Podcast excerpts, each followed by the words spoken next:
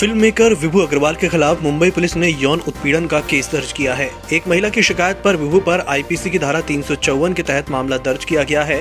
विभू के अलावा उनकी कंपनी की कंट्री हेड अंजलि रैना को भी आरोपी बनाया गया है। दोनों के खिलाफ अम्बोली थाने में चार अगस्त को आपराधिक केस दर्ज किया गया था। अट्ठाईस साल की पीड़ित महिला का आरोप है की विभू की कंपनी उल्लू डिजिटल के ऑफ़िस में बने स्टोर रूम में उससे छेड़छाड़ की गई थी।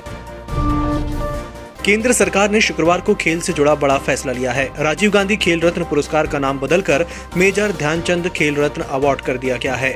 मोदी ने इस फैसले का ऐलान करते हुए कहा कि ये अवार्ड हमारे देश की जनता की भावनाओं का सम्मान करेगा।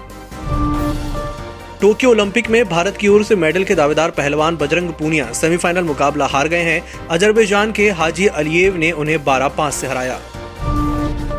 भारत की महिला हॉकी टीम का टोक्यो ओलंपिक में पदक जीतने का सपना टूट गया। ब्रॉन्ज मेडल मैच में ग्रेट ब्रिटेन ने भारत को चार तीन से हरा दिया। कड़े मुकाबले में भारतीय महिला टीम ने शानदार खेल दिखाया और दूसरे क्वार्टर में तीन दो की बढ़त बना ली थी। हालाँकि टीम इस बढ़त को कायम नहीं रख सकी और ब्रिटेन ने तीसरे और चौथे क्वार्टर में पंद्रह मिनट के अंदर दो गोल दागे और चार तीन से मैच जीत लिया। मुकेश अंबानी को सुप्रीम कोर्ट से बड़ा झटका लगा है। सुप्रीम कोर्ट ने फ्यूचर रिलायंस रिटेल डील मामले में अमेजोन के पक्ष में फैसला सुनाया है। कोर्ट ने रिलायंस फ्यूचर रिटेल डील पर रोक लगा दी है। सुप्रीम कोर्ट ने कहा कि रिलायंस फ्यूचर ग्रुप की रिटेल कंपनी खरीदने के सौदे पर आगे नहीं बढ़ सकता है।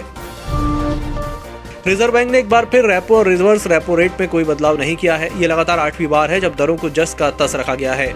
इससे पहले मई 2020 में रेपो रेट को घटाया गया था। इसके मायने ये है कि जिन लोगों ने कर्ज लिया है, वे अभी कुछ और समय तक कम ब्याज दरों का आनंद ले सकते बाज़ार लगातार चार दिन की तेज़ी के बाद आज शुक्रवार को कमज़ोरी के साथ बंद हुए। दिन भर सपाट कारोबार करने के बाद आखिरी घंटे में हल्की मुनाफा वसूली देखने को मिली। सेंसेक्स 215 अंक गिरकर चौवन पर और निफ्टी छप्पन अंक फिसलकर 16,238 पर बंद हुआ।